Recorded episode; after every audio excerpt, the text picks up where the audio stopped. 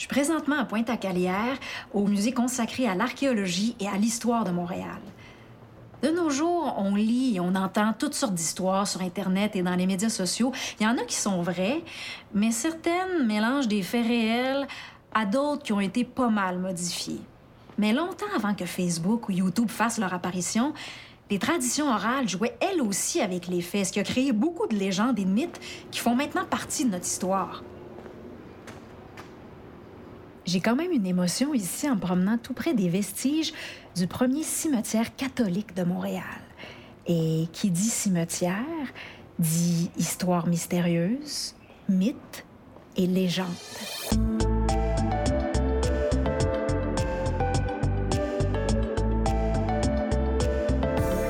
Je suis Émilie Bibeau et vous écoutez Raconter Montréal, un balado de Pointe-à-Calière, cité d'archéologie et d'histoire de Montréal.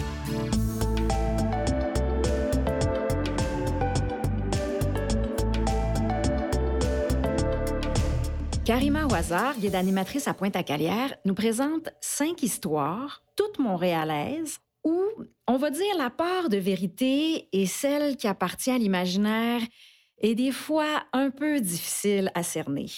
Est-ce que vous avez des histoires qui relèvent vraiment de la légende? Alors, tout d'abord, avant de parler de cet aspect-là qui est attaché au musée, il faut comprendre que nous sommes un musée de sites. Pointe-à-Calière est avant tout un musée qui est construit sur des sites archéologiques, c'est-à-dire que c'est un lieu qui est très spécial, qui est rempli de l'esprit, si vous voulez, de toutes les générations, de toutes les personnes qui ont vécu là. Oui, on a les deux pieds dans l'histoire on a directement. les deux pieds Mm. dans l'histoire. Et en archéologie, on parle souvent de l'esprit des lieux. Quand vous allez sur un lieu archéologique, sur un site, donc si vous venez à Pointe-à-Calière, vous allez avoir cette impression que vous êtes en train de marcher dans les pas de toutes les personnes qui ont vécu là. Vous allez avoir cette émotion, cette impression que le lieu est chargé. Alors, il est chargé de quoi? Il est chargé de la mémoire, il est chargé de tous ces souvenirs-là. Et ça, cette émotion qu'on ressent amène souvent les gens à voir, à entendre d'autres choses, hein. Peut-être une manifestation de ce qu'ils ont l'impression de ressentir autour d'eux.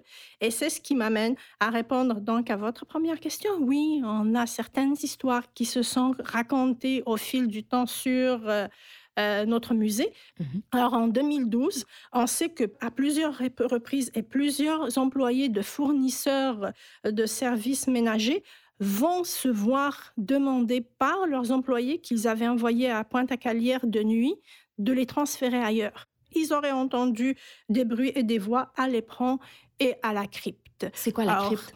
La crypte, c'est le site qui se trouve actuellement sous la place royale. En 2013, on a une équipe d'électriciens qui va vivre une expérience assez particulière, selon leur dire. Alors, l'un d'eux était en train de travailler dans la crypte, alors que son collègue serait allé chercher des matériaux à l'extérieur dans leur camion, et il aurait entendu l'appeler par son prénom. Sachant qu'il est impossible d'entendre quelqu'un à cette distance-là, la question se pose qui a bien pu appeler notre électricien? Ça, ce sont vraiment des histoires qu'on peut ajouter au fait que nos techniciens ont remarqué que plusieurs appareils tombaient en panne sans aucune raison apparente et d'autres qui étaient supposément en panne se remettaient à marcher sans aucune raison non plus. On trouvait vraiment aucune explication On- pour ça. ils- n'ont vraiment un, un aucune. mystère. Ils n'ont vraiment aucune explication à nous donner, tout comme nos agents de sécurité quand ils travaillent de nuit, qui parlent, qui relatent des épisodes où ils vont sentir quelqu'un ou quelque chose les frôler, où ils vont entendre un bruit sans pouvoir l'expliquer non plus. Mhm. On n'a jamais parlé de présence agressive ou de quelque chose qui aurait choqué. C'est juste, comme je vous le disais, des bruits, des, des voix. Alors, même, même nos fantômes sont bien québécois. là. Ils aiment pas la chicane. C'est surtout eux qui probablement ont fondé cette ville et on sait qu'elle a été fondée sur un principe de religion, donc d'acceptation de l'autre. Oui, ils restent bienveillants.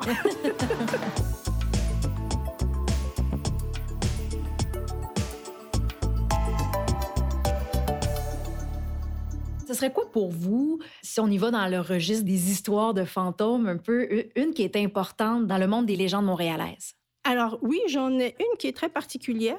Alors c'est euh, au coin des rues Murray et euh, William, dans le quartier de Griffintown, que notre récit commence.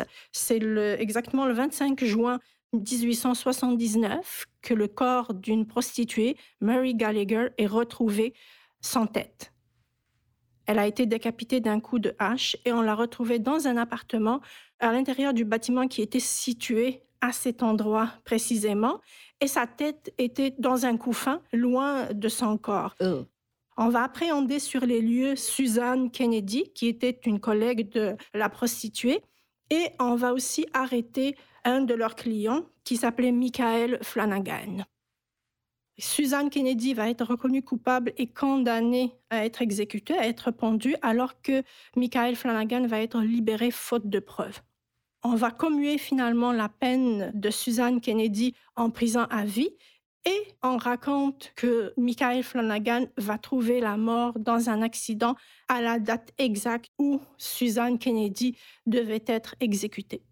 C'est beaucoup des noms euh, anglophones. C'était des Anglais, des Irlandais. C'était oui, quoi Griffintown était euh, connu pour être un quartier habité. C'est un quartier ouvrier, donc habité par euh, effectivement des Irlandais particulièrement. Ok. Et c'est là que s'arrêtent dans notre histoire les faits et, commence, le fantastique. Il paraît que jusqu'à aujourd'hui, Mary Gallagher revient hanter les lieux de son meurtre. On la voit sans tête. Certains nous racontent avoir aperçu une ombre, l'ombre d'une personne qui n'avait pas sa tête. D'autres vont nous parler d'une personne qui se serait adressée à eux, mais qui n'avait pas sa tête et qui demandait s'ils avaient vu sa tête. C'est donc aux sept ans que Mary Gallagher revient chercher sa tête et qu'elle ne trouve toujours pas le repos. Personne voit jamais tout à fait la même chose, mais on sait que tous les sept ans, elle est supposée revenir sur les lieux du crime. On l'appelle Mary sans tête, donc on voit tous une ombre ou une personne sans tête. Donc, c'est tous les sept ans. Sa dernière apparition était quoi en 2019? si je me trompe pas, oui, absolument. Alors, on se donnerait tous rendez-vous en 2026 la prochaine fois. on pourrait, mais moi, ce qui m'intéresse particulièrement dans cette légende, c'est que Marie Gallagher et sa légende gardent vivante dans l'esprit, dans le souvenir de la population, l'image du Griffintown d'antan. Donc, on, est bien loin du Griffintown d'aujourd'hui avec tous ces restaurants, les condos neufs. Ça n'a rien à voir à l'époque. C'est un quartier très défavorisé. Absolument. Donc, on perpétue l'histoire des Irlandais qui arrivent à ce moment-là à Montréal et de ce qu'ils vivaient.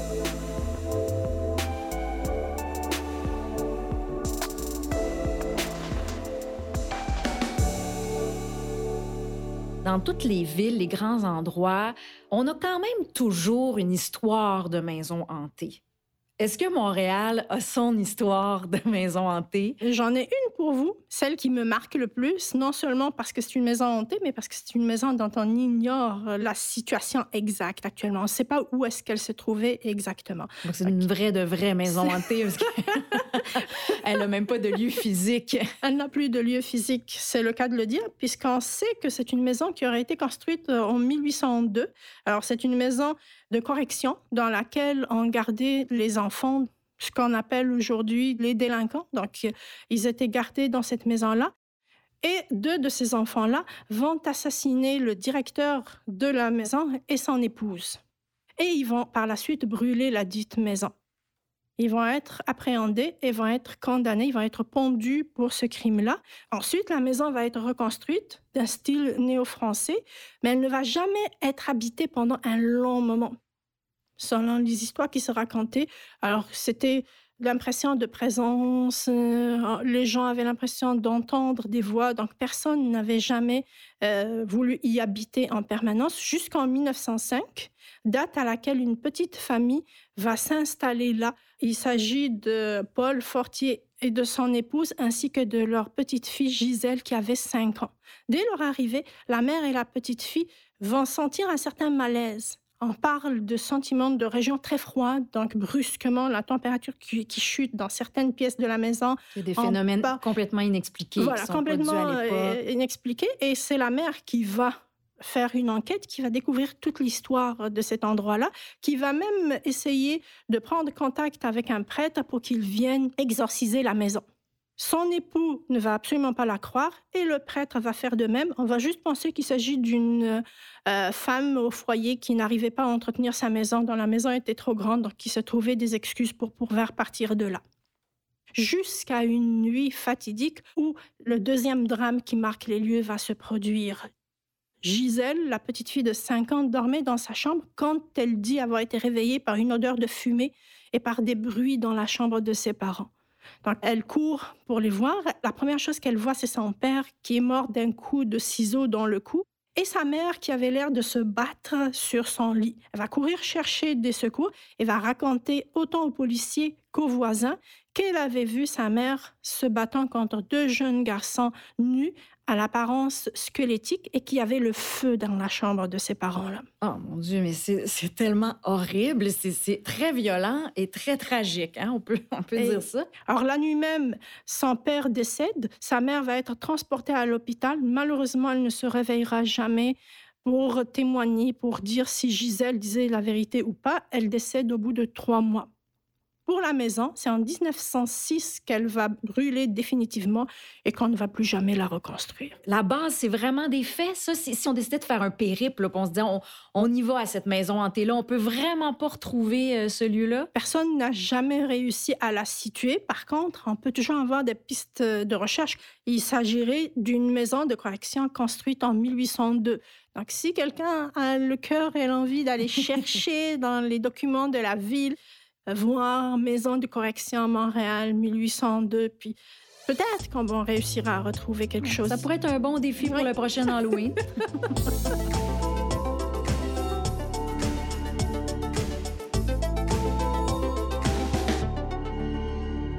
Il y a aussi des histoires pour lesquelles on ne saura jamais vraiment quand même exactement euh, ce qui s'est produit. Si on, on, y va un petit peu dans cette section-là, qu'est-ce qui a accroché votre attention? Ce qui accroche mon attention dans cette catégorie-là, ce n'est pas forcément quelque chose qu'on peut vérifier, même si on a une date et on a un lieu, parce que ça remonte à une époque où on n'écrivait pas forcément tout et on n'avait pas de journaux pour relater ce genre de faits-là. C'est une histoire qui se passe en juin 1625 euh, sur les rives de la rivière des Prairies, près du sol auricolé. Alors, il s'agit de l'histoire d'un homme d'église qui rencontre un guerrier autochtone du nom d'Auntsik pour pouvoir négocier un traité de paix qui pourrait être signé entre leurs deux populations et un chaman iroquois qui était totalement opposé à cette idée de signer la paix va vouloir intervenir et arrêter ces faits. Il va donc assassiner le prêtre et le guerrier et il va décider de démembrer le corps de l'homme d'église et de jeter les deux corps dans la rivière afin de se débarrasser des preuves de son méfait. Ce faisant, il va tomber lui-même avec les deux corps et va mourir dans la rivière. C'est toute une histoire. Son âme va être condamnée à errer et à rester près de ces rives-là, à souffrir du froid.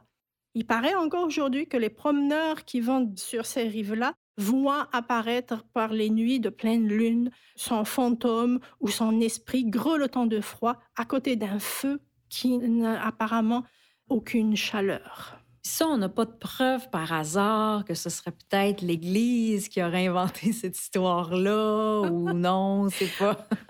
Je n'ai pas à ma connaissance d'histoire qui aurait été inventée.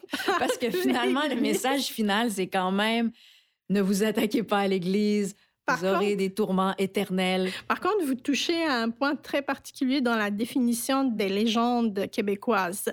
C'est vraiment cette morale religieuse. On retrouve souvent l'image du diable, euh, on retrouve souvent les hommes d'église. Et oui, c'est une légende qui correspond parfaitement à cette définition-là.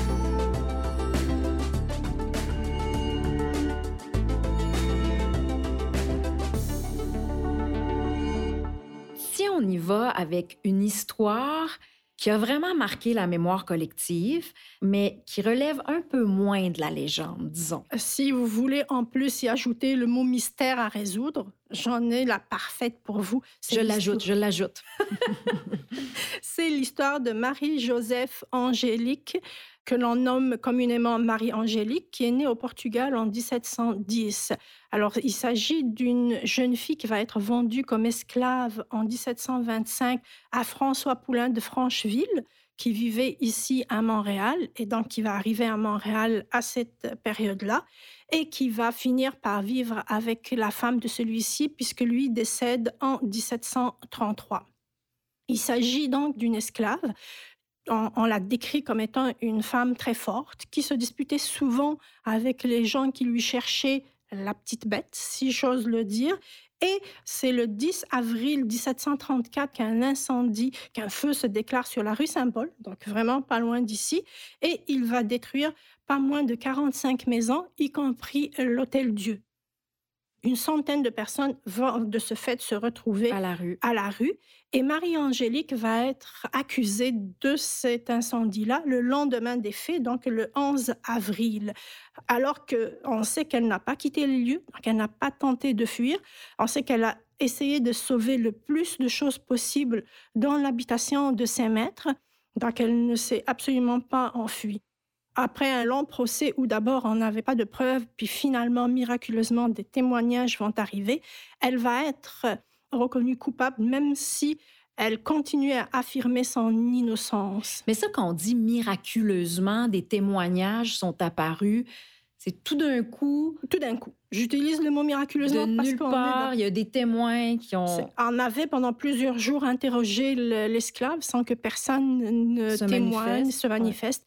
Et finalement, on va avoir des personnes qui vont dire l'avoir aperçu dans ces lieux-là, l'avoir vu avec son, euh, son amant de, de l'époque aussi rôder dans cet endroit-là. Donc, c'est ce qui va conduire à son incrimination. On va donc la condamner à la pendaison, mais le 21 juin, avant de l'exécuter, on va la torturer jusqu'à ce qu'elle avoue que c'était elle qui avait mis le feu et elle seule. D'un point de vue complètement extérieur, ça peut ressembler un peu à un règlement de compte aussi de gens qui décident de condamner quelqu'un de différent. En fait. La personne qu'on va pas regretter d'avoir condamné, puis qu'on n'a pas peur de condamner, elle n'a mm-hmm. pas derrière elle un clan fort. Ça, c'est ce qui est amène toutes les personnes qui s'intéressent encore aujourd'hui à cette histoire-là à être certains qu'elle est innocente, même s'ils n'ont pas non plus de preuves. Oui, parce que c'est une histoire qui continue de fasciner encore. Hein? D'où le mystère.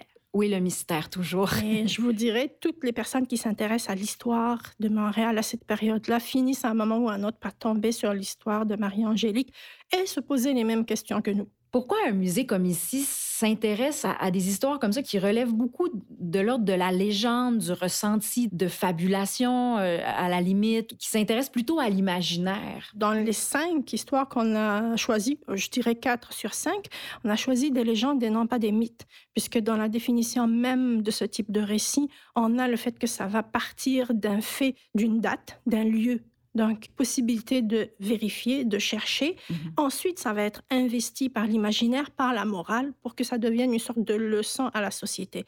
Et ça, pour un anthropologue, c'est très intéressant. Donc, un anthropologue qui va s'intéresser aux mœurs de vie d'une société, qui va s'intéresser justement à la moralité. Vous parliez tout à l'heure de religion pour euh, le chaman mouillé. Ça, ce sont des aspects de la vie quotidienne qui demeurent très intéressants pour un historien. Et c'est ce qui fait qu'un musée d'histoire et d'archéologie comme euh, Pointe-à-Calière ne peut pas ne pas avoir un intérêt pour cet aspect-là. Comme ça, j'imagine aussi qu'au fur et à mesure où on fait des découvertes, l'histoire s'enrichit toujours, donc les récits sont jamais euh, vraiment terminés. Donc, on, peut dire en quelque sorte que votre travail et jamais euh, tout à fait achevé et toujours appelé à avoir des nouveaux détails, puis que ça, c'est fascinant pour vous. Mais oui, mais si, on n'avait pas cette idée de chercher, de toujours aller plus loin, notre métier n'aurait plus l'intérêt qu'il a. Autant pour un archéologue que pour un historien, l'idée de répondre à des questions sans réponse jusqu'à présent, qui demeurent des mystères, c'est ça le merveilleux dans l'histoire. Oui. Ben, je vous souhaite de découvrir encore plein de merveilleuses histoires que vous aurez à nous raconter et plein de beaux mystères non résolus ou à résoudre. Merci.